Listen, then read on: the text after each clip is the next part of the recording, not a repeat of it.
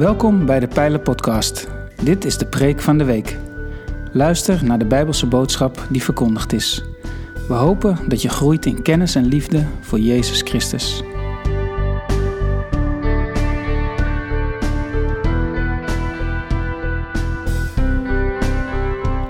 In de Pijler staan we de komende weken stil bij het thema Maak van de hemel eens wat meer je hobby. In de Pijlen-podcast van 12 april vind je meer informatie over de achtergrond van deze preekserie. Op 18 april sprak ik, Jerry Thuis, over de meest ultieme transformatie van het menselijk lichaam. Een lichaam dat je nodig hebt voor het leven in Gods Koninkrijk. Welke garanties geeft de Bijbel voor dat opstandingslichaam? En hoe ziet het lichaam er dan uit? En wat heb je aan die kennis in het hier en nu? Er is geen mooier hoofdstuk in de Bijbel dat daarover gaat dan 1 Corinthians 15. Goedemorgen, lieve mensen. Ik heb boven mijn preek gezet de titel De meest ultieme transformatie van ons lichaam. De meest ultieme transformatie van ons lichaam. Ik wil beginnen met een vraag aan jou, beste kijker. Weet jij wie de meest bekende biologiedocent is van ons land. De meest bekende. Het is jammer dat er interactie mist, maar uh, ik zou zeggen, uh, beste cameraman, heb jij enig idee over wie ik het heb? Sorry. Wie is de meest bekende biologiedocent van ons land? Ons land? Ja. Heel goed. Ik zag wat fronsende wenkbrauwen, maar Midas Dekkers. Midas Dekkers. Zijn, zijn communicatiestijl is uh, vrij direct, altijd ontspannen en ook uh, een vleugje humor waar je wel van moet houden, dat geef ik toe. Uh, in 1997 schreef hij een boekje dat heet De Vergankelijkheid. De Vergankelijkheid. Alles heeft last van slijtage. Alles wordt afgebroken. Alles wat leeft gaat uiteindelijk dood. En hij beschrijft dat op een hele beeldende manier. Hoofdstuk 7 heeft als titel Stof en as. En het begint zo. Met de dood is het niet uit. Na je dood komt het sterven pas goed op gang. Voor je lichaam begint de grootste opgave. Heel dat stelsel van botten en spieren en zenuwen en snot moet tot stof wederkeren. Alleen zo kan de Bijbelse profetie worden vervuld. Ashes to ashes, dust to dust. Alles wat in een leven lang is opgebouwd, eerst binnen de baarmoeder, dan naar buiten, moet tot op de bouwstenen van de bouwstenen worden afgebroken. Wat er kort na het overlijden net zo uitziet als ervoor, net of iemand is vergeten het aan te zetten, moet verpulveren tot de aarde in je tuin. Verwaaien door wind in je haren. Een hels karwei. Doodgaan gaat vanzelf. Maar sterven, hoe doe je dat? Hoe goochel je een heel lichaam weg? Levend zou je het al niet weten, laat staan als je dood bent. En toch, het zal u lukken. Velen zijn u voorgegaan. En vervolgens beschrijft hij in het hoofdstuk uh, de ontbinding van het menselijke lichaam. Tot in detail. Met foto's en met tekeningen. Veel mensen die kunnen dat niet zo uh, waarderen. Vinden dat uh, niet prettig om te zien of te lezen.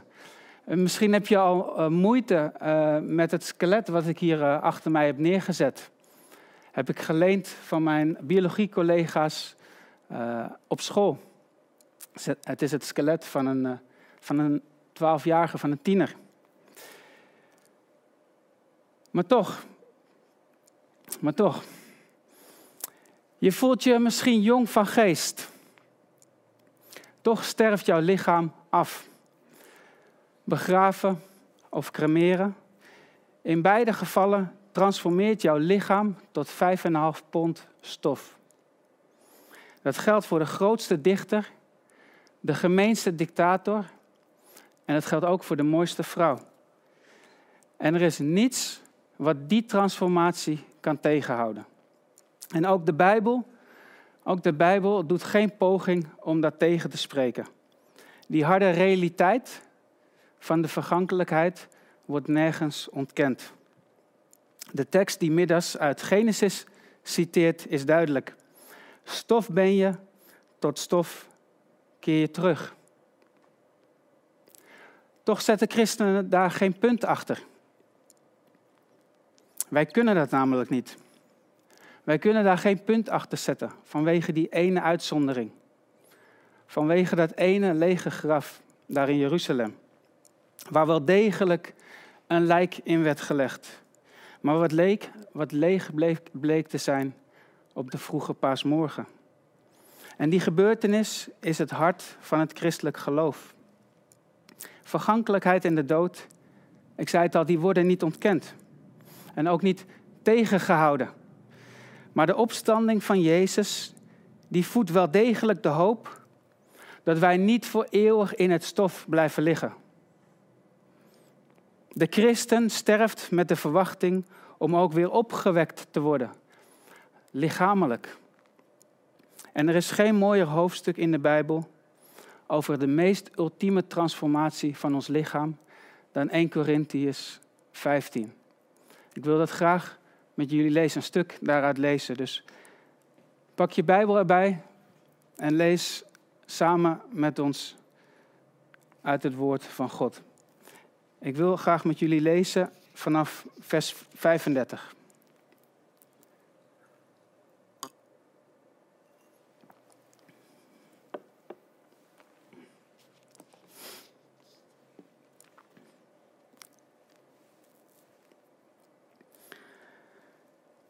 We vallen midden in een betoog van Paulus.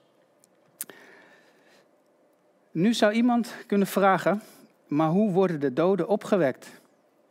Hoe zou hun lichaam eruit moeten zien? Dwaas die u bent, als u iets zaait, moet dat eerst sterven voordat het tot leven kan komen. En wat u zaait, heeft nog niet de vorm die het later krijgt. Het is nog maar een naakte korrel. Een graankorrel misschien of iets anders. God geeft daaraan de vorm die Hij heeft vastgesteld. En Hij geeft elke zaadkorrel zijn eigen vorm. Elk aards lichaam is anders. Het lichaam van een mens is enig in zijn soort. Dat van een dier eveneens. Dat van een vogel ook. En ook dat van een vis. Er zijn lichamen aan de hemel en lichamen op de aarde. Maar de schittering van een hemellichaam is anders dan die van een aardslichaam.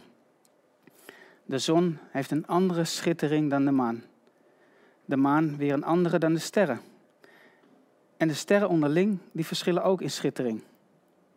Zo zal het ook zijn wanneer de doden opstaan. Wat in vergankelijke vorm wordt gezaaid, wordt in onvergankelijke vorm opgewekt. Wat onaanzienlijk en zwak is wanneer het wordt gezaaid, wordt met schittering en kracht opgewekt.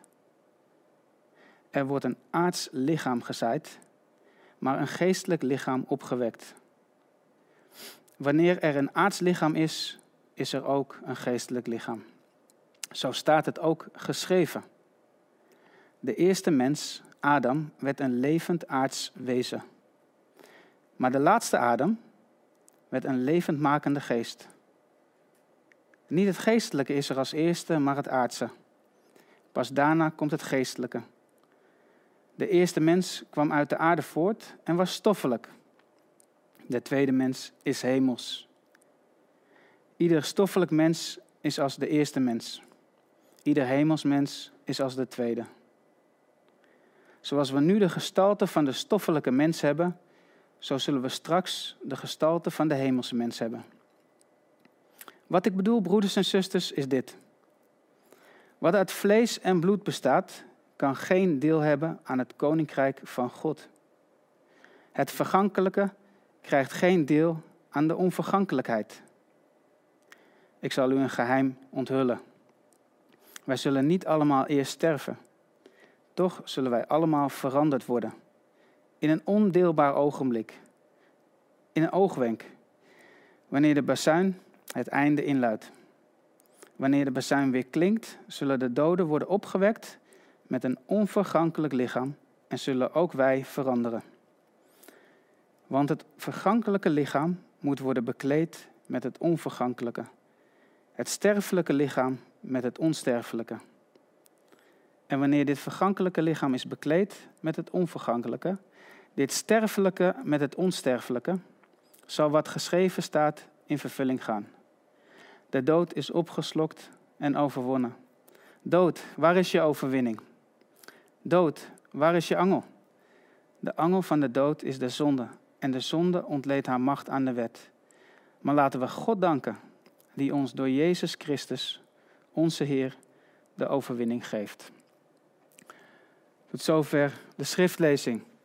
U heeft het woord van de levende God gehoord.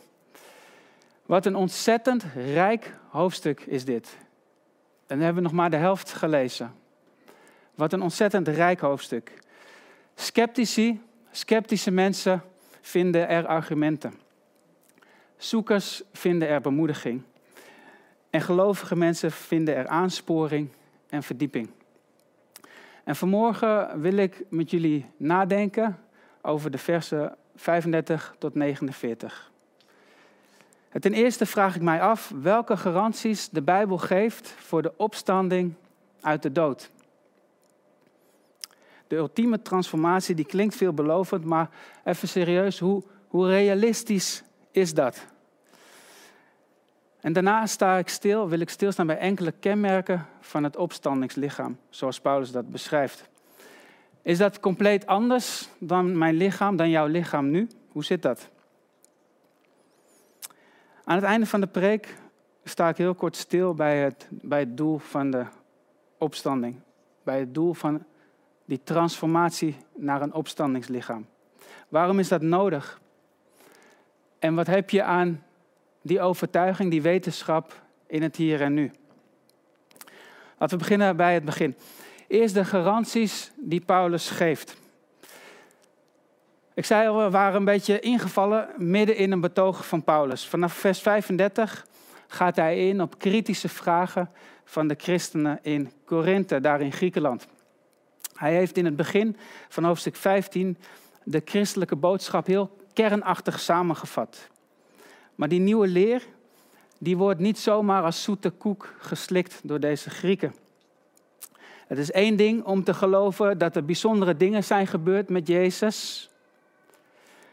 Maar het is een ander ding uh, uh, om te geloven dat die gebeurtenissen daar ver over zee, in dat bijzondere weekend dat hij werd gedood en opstond, dat die berichten gevolgen hebben voor het leven hier en nu, voor mijn lichaam. Dat is iets anders. Het klinkt natuurlijk heel veel belovend, de opwekking uit de dood. Maar hoe is dat mogelijk? Hoe is dat mogelijk? En dan moeten we ons goed realiseren dat voor een doorsnee Griek de vergankelijkheid en de dood veel beter was voor te stellen dan voor ons. Want wij camoufleren alles in onze tijd. Wij camoufleren van alles. Wij, zijn, wij zien in onze Flevopolder geen lijken langs de weg liggen in de brandende zon. Gesneuvelde soldaten of uh, veroordeelde misdadigers. Zelfs het aangereden wild wordt al heel snel en netjes weggehaald voor ons. Maar als je helder voor ogen hebt hoe snel een lichaam vergaat en hoe weinig er van overblijft, hoe kun je dan geloven in de opstanding van de doden? Laat staan hoe dat lichaam eruit moet zien. Ik begrijp de kritiek ook wel. De vragen uit Korinthe, maar ook de kritiek van mensen zoals Midas Dekkers. In de vergankelijkheid schrijft hij soms best wel met sarcasme over de kerk. Maar toch is Paulus net zo direct. Net zo direct als Midas. Als hij reageert met dwaas die u bent, dwaas die u bent. En hij scheldt zijn lezers niet uit, want daarvoor houdt hij veel te veel van ze. Maar hij gebruikt een woord om zijn publiek te typeren. te typeren als mensen die geen rekening houden met God. Zoals ook Psalm 14 en Psalm 53 doen, waar staat: Dwazen denken bij zichzelf: er is geen God. Een dwaas is dus niet iemand met een laag IQ, iemand zonder diploma's of certificaten. Nee, volgens Paulus ben je een dwaas als je geen rekening houdt met de scheppende en creatieve macht van God. En dat is zijn eerste argument om de garantie van de opstanding uit de dood te verdedigen. Denk niet te bekrompen over God. Maak God alsjeblieft niet te klein. En Paulus, hij helpt de Corinthiërs door aan te sluiten met een voorbeeld wat ze begrijpen in die agrarische samenleving van toen. Een zaadkorrel moet eerst sterven voordat het tot leven kan komen. hebben Jezus ook al eens horen zeggen. Misschien heb jij ook wel zaden geplant. Moestuinmaatjes van de Albert Heijn. En elke korrel was nog naakt toen je hem begroef in de aarde. Je ziet nog geen stengel, geen bladeren, geen uh, wortels, geen bloem. Dat komt allemaal in een later stadium. En je bent in afwachting van wat er straks opschiet in de tuinkas of op de vensterbank achter het raam. En als dat gebeurt, dan zie je soms, dan zie je soms dat die zaadkorrel is opengebarsten. Ik vind dat altijd geinig om te zien bij, de, bij een zonnebloem. Dan zie je dat die zaadkorrel nog een stukje mee omhoog komt. Maar goed, hij is wel gestorven, opengebarsten, om daarna ook snel te verteren in de grond. Maar daardoor kan het plantje tot leven komen en verder ontwikkelen tot graan, tot zonnebloemen of iets anders. Naar de vorm die God heeft vastgesteld, zegt Paulus. En op een vergelijkbare manier zal het zo zijn met de opstanding uit de dood. Het dode menselijke lichaam, dat verteerd is tot een paar kilo as, zal de basis vormen voor een vernieuwd en een verheerlijkt lichaam. En de creatieve macht van God staat hiervoor garant. De creatieve macht van God, die staat daarvoor garant. Kun jij dat geloven? Geloof jij dat? Durf je daar een voorstelling van te maken? Denk jij dat God in staat is om het stof waaruit jij straks bestaat opnieuw te transformeren? Denk daar eens over na. Of zou Paulus jou ook typeren? Zou Paulus jou ook labelen als een dwaas? Ik ben bang, eerlijk gezegd, dat hij dat veel sneller nog bij ons zou doen in onze tijd dan bij die Corinthiërs. Waarom? Waarom denk ik dat? Uh, om wat ik eerder heb gezegd. Omdat voor die Corinthiërs de dood veel radicaler, veel definitiever was. Geen dierbare foto. Geen mooie video. Geen geluid. Laat staan een, uh, een, een, een driedimensionaal hologram of wat ze nu allemaal op de markt brengen van de uitvaartbranche, een, uh, een, geen deepfake therapie. Waardoor je getroost kan worden door de overleden geliefde. Het enige dat in Korinthe achterbleef was misschien een kledingstuk van je geliefde waar nog een tijdje de geur in bleef hangen. Wij hebben een ongelofelijke voorsprong zouden we moeten hebben in ons voorstellingsvermogen dat een mensenlichaam bewaard blijft. Heb je daarover nagedacht? En niet alleen in kostbare herinneringen, maar ook in tastbaar beeld en geluid.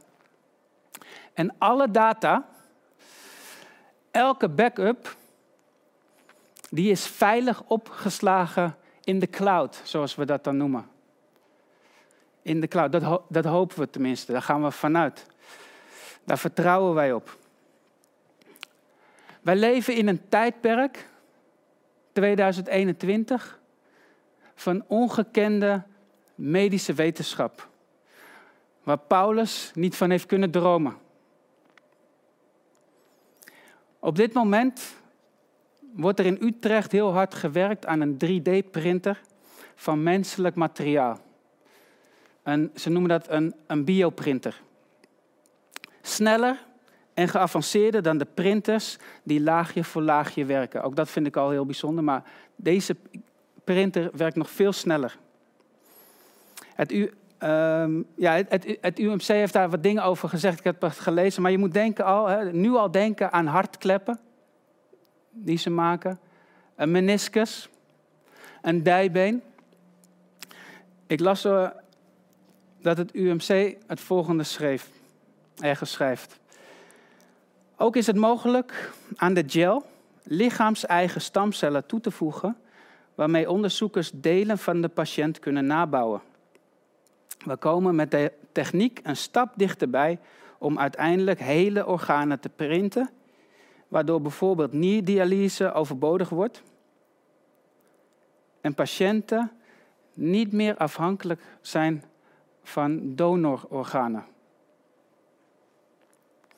Snap je wat ik nu bedoel met de voorsprong die wij hebben? Als stervelingen tot deze wonderlijke dingen in staat zijn.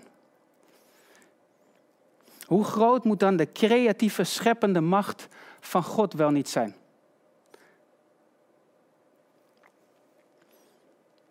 Twijfel jij aan zijn capaciteiten om een backup van jou te maken tot in het kleinste detail van je leven? Twijfel jij daaraan? In Zeewolde, in Zeewolde vlak verderop hier in de polder, daar zijn ze nu aan het ruzie maken over het wel of niet bouwen van een datacenter. Denk jij echt dat de koning van het heelal locatieproblemen heeft? Of ruimtegebrek? En dat bedoel ik absoluut niet grappig, dat bedoel ik serieus. Probeer daar eens een voorstelling van te maken. Weet je, de Sadduceeën, je komt ze tegen in het Nieuwe Testament, dat waren glasharde ontkenners van de opstanding uit de dood. Maar die hoorden Jezus eens het volgende tegen hen zeggen. U kent blijkbaar de schriften niet en evenmin de macht van God. Hij is geen God van de doden, maar van levenden. U dwaalt vreselijk. U dwaalt vreselijk. Het zal je maar gezegd worden.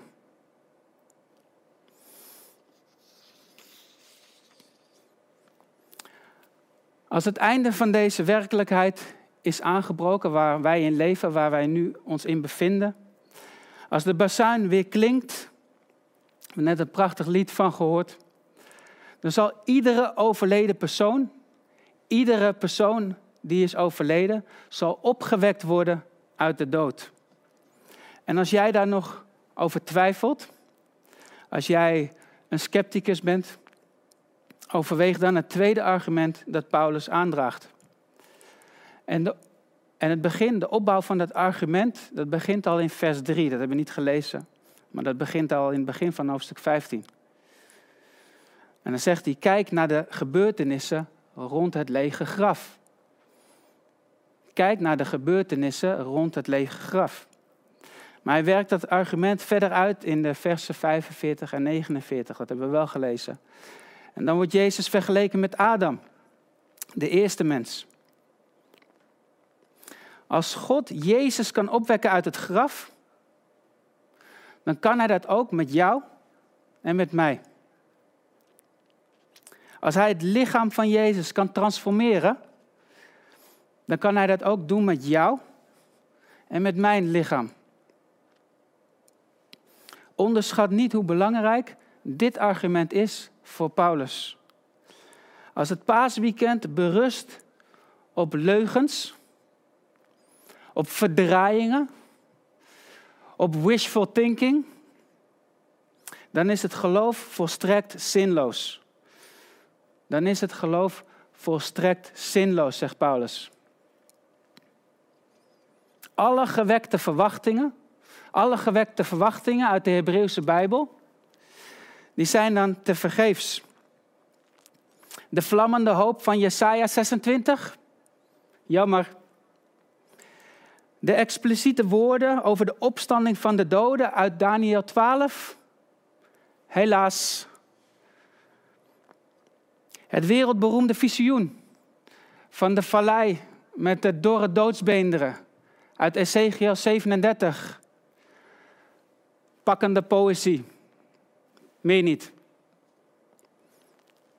Alles, maar dan ook echt alles in het Nieuwe Testament ademt verrijzenis. Zonder verrezen Christus geen geschreven evangelie. Geen brieven van Paulus. Geen geboorte van de kerk. En geen kerkgeschiedenis betekent ook geen pijler. Geen livestream. Zo simpel is het, lieve mensen. Zo simpel is het. Het tweede argument van Paulus geeft gegronde hoop. Geeft gegronde hoop dat jouw lichaam zal opgewekt worden uit de dood. En dat brengt ons bij de vraag naar de kenmerken van het opstandingslichaam. Je zou kunnen zeggen, hoe ziet ons leven er in de hemel uit? Hoe is dat? Valt daar wat zinnigs over te zeggen? Absoluut. Absoluut. Maar in alle bescheidenheid. Want Paulus, hebben we net gelezen, die noemt het een geheim. Die noemt, die noemt deze dingen een mysterie. Het blijft voor stervelingen aan deze kant van het graf moeilijk, maar niet onmogelijk om er iets bij voor te stellen. In dit Bijbelgedeelte wordt er zeker een tipje van de sluier opgelicht. Waar mag een christen naar uitzien? Ten eerste, ten eerste, naar het feit dat jouw lichaam belangrijk blijft. Jouw lichaam is belangrijk en jouw lichaam blijft belangrijk. In vers 44 zegt Paulus: Er wordt een aards lichaam gezaaid, maar een geestelijk lichaam opgewekt.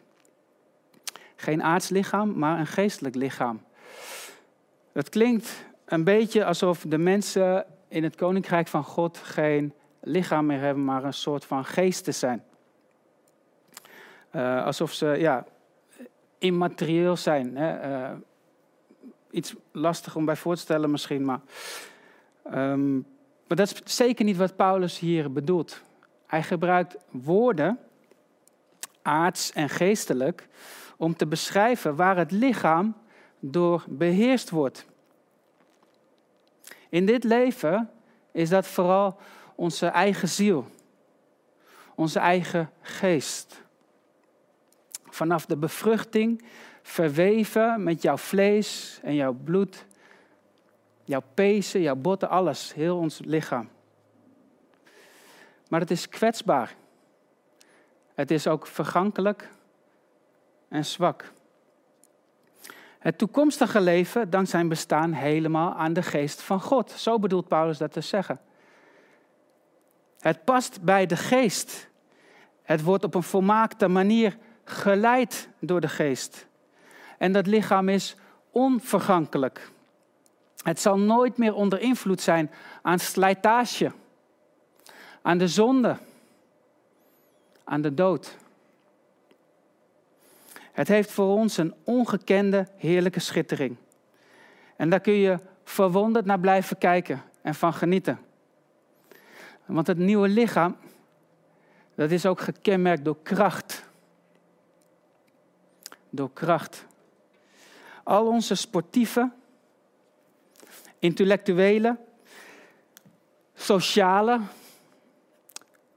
creatieve, al onze zintuigelijke mogelijkheden van nu, die zijn nog maar kinderspel vergeleken bij wat komen gaat.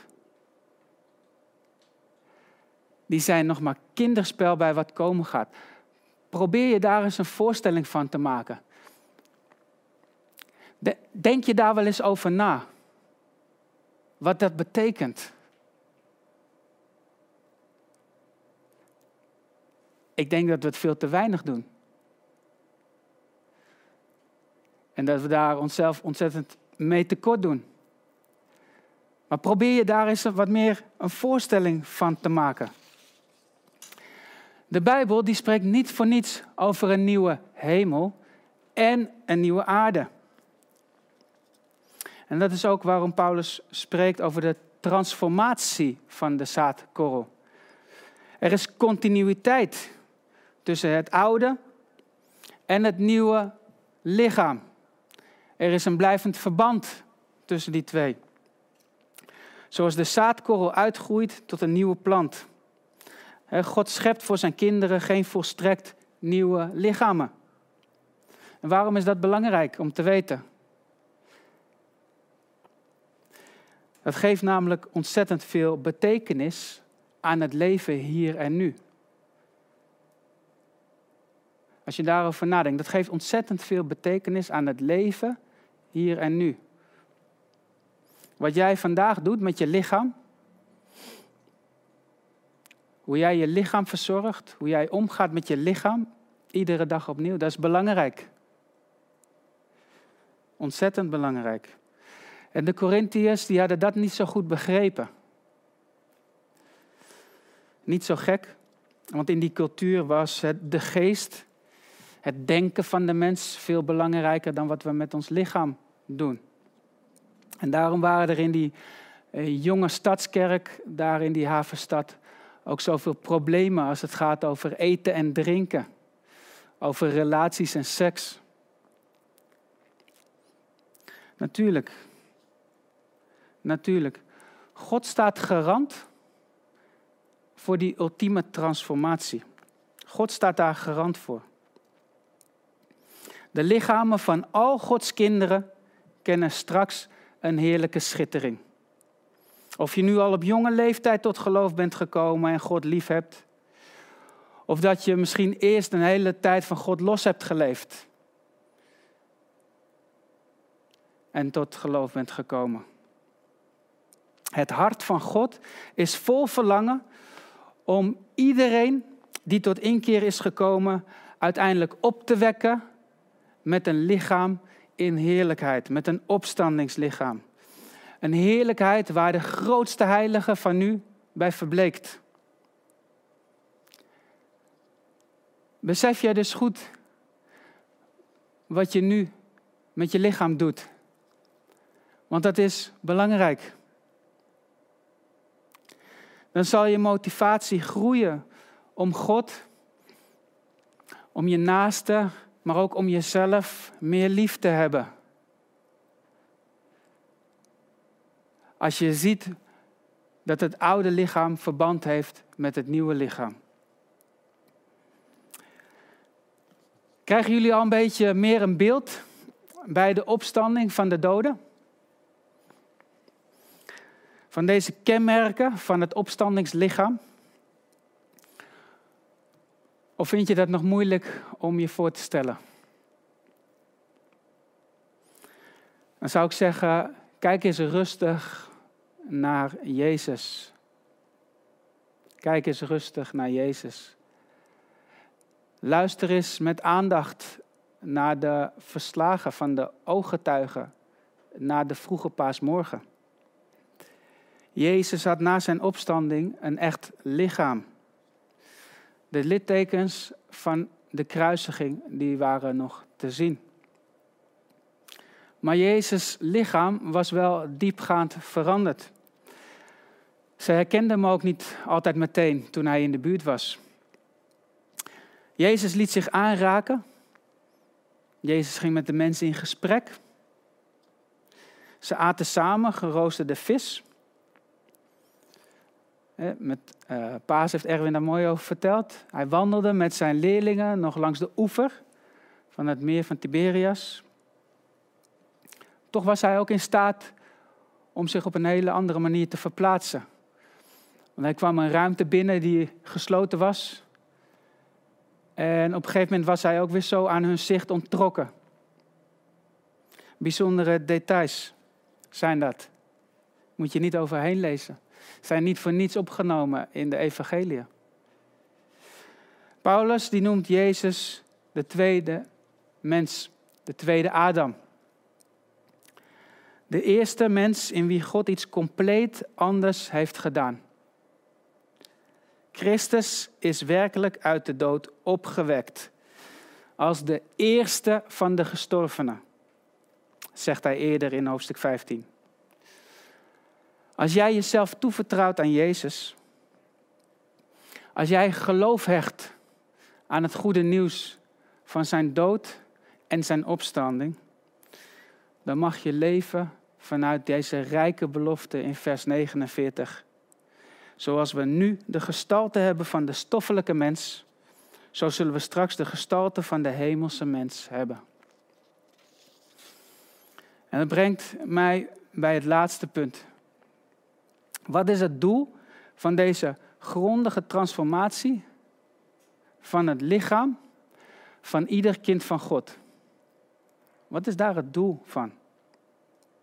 En wat heb je aan die overtuiging voor het hier en nu? Paulus zegt het heel duidelijk in vers 50. Kijk even snel naar vers 50. Hij zegt, wat uit het vlees en bloed bestaat, kan geen deel hebben aan het koninkrijk van God. Het vergankelijke krijgt geen deel aan de onvergankelijkheid. Dus waarom die transformatie? Omdat je anders geen deel kunt krijgen aan het koninkrijk van God. Je komt er niet in. Je komt er niet in.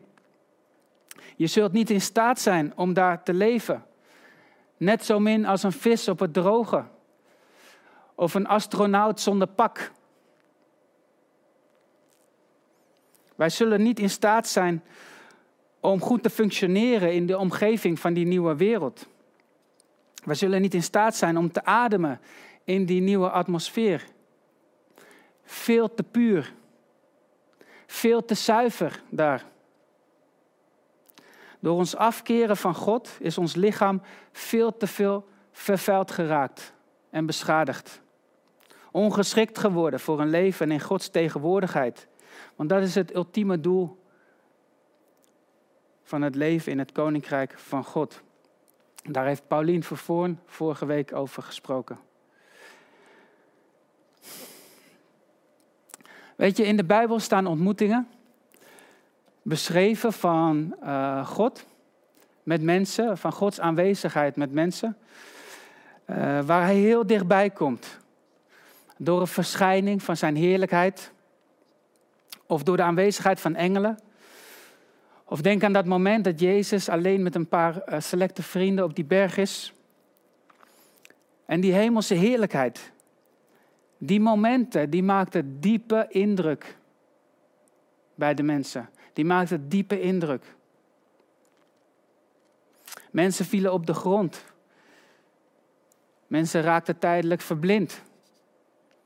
En Paulus weet dat uit eigen ervaring. Op, op de weg daar naar Damascus. Ons lichaam, lieve mensen, is nu nog veel te zwak. Wij zijn nog niet geschikt voor een leven in Gods directe tegenwoordigheid. En daarom zal God onze naakte graankorrel, onze naakte korrel transformeren en laten uitgroeien tot een verheerlijk lichaam. Perfect passend voor de liefde van Gods nieuwe wereld. Nou, wat is de betekenis van deze Bijbelse leer, van dit onderricht voor het hier en nu? Heeft het enige praktische uitwerking voor komende week, voor vandaag, voor vanmiddag? Absoluut. En in meerdere opzichten. Ik heb al twee dingen genoemd. Dat ga ik niet herhalen. Nou, kort dan. Het belang van de zorg voor jouw lichaam nu. Maar ook het geestverruimende effect heb ik genoemd. Het geestverruimende effect in je aanbidding van God. Vanwege zijn macht, vanwege zijn scheppende en creatieve macht.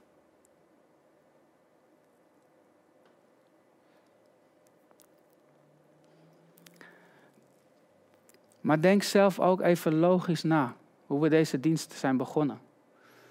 Welke woorden Hendrik heeft gesproken. Denk even logisch na. 1 Corinthians 15 is als balm voor de rouwende ziel. Een balm, een kostbare balm voor de rouwende ziel. Voor mensen die een geliefde hebben weggebracht naar het graf. En dat hebben we afgelopen jaar best een heel aantal keren meegemaakt. Aan het begin van deze pandemie stond ik bij het graf van een driejarig jongetje. Verschrikkelijk. Wie God liefhebben en verscheurd worden door rouw en verdriet, die vinden in 1 Corinthians 15 balm voor de ziel.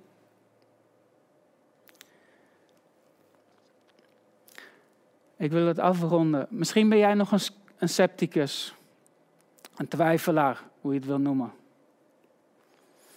Misschien voel je je nog wat meer thuis bij de overtuigingen, zoals Midas Dekkers he, uh, heeft.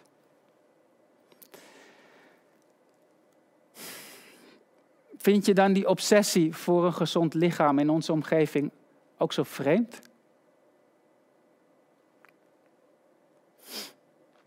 Al die aandacht voor smartwatches, voor diëten, voor bewegen, in de hoop om gezond de 70 te halen, of de 80, misschien wel de 90. Christenen hebben niet zo'n bekrompen visie. Christenen hebben niet zo'n bekrompen visie.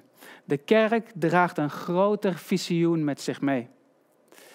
Onze hoop is niet gericht op gezond ouder worden. Daar is onze hoop niet op gericht. Dat is belangrijk. Dat is mooi. Maar daar is onze hoop niet op gericht. Wij kijken voorbij de grenzen van de dood. Wij verwachten niet voor eeuwig in het stof te liggen. Onze hoop is gericht op Jezus. Op het verkrijgen van net zo'n lichaam als Hij. Een opstandingslichaam. Om ons voor eeuwig in God te verheugen. En te genieten van Zijn nieuwe hemel en nieuwe aarde. Amen. Amen.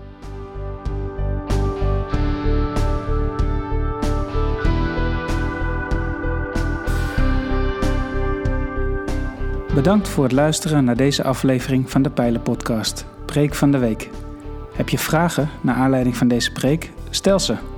Dat kan via een e-mail naar onderwijs.pijler.nl.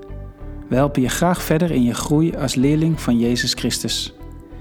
Abonneer je op deze podcast, zodat je altijd op de hoogte blijft van het onderwijs uit de pijler.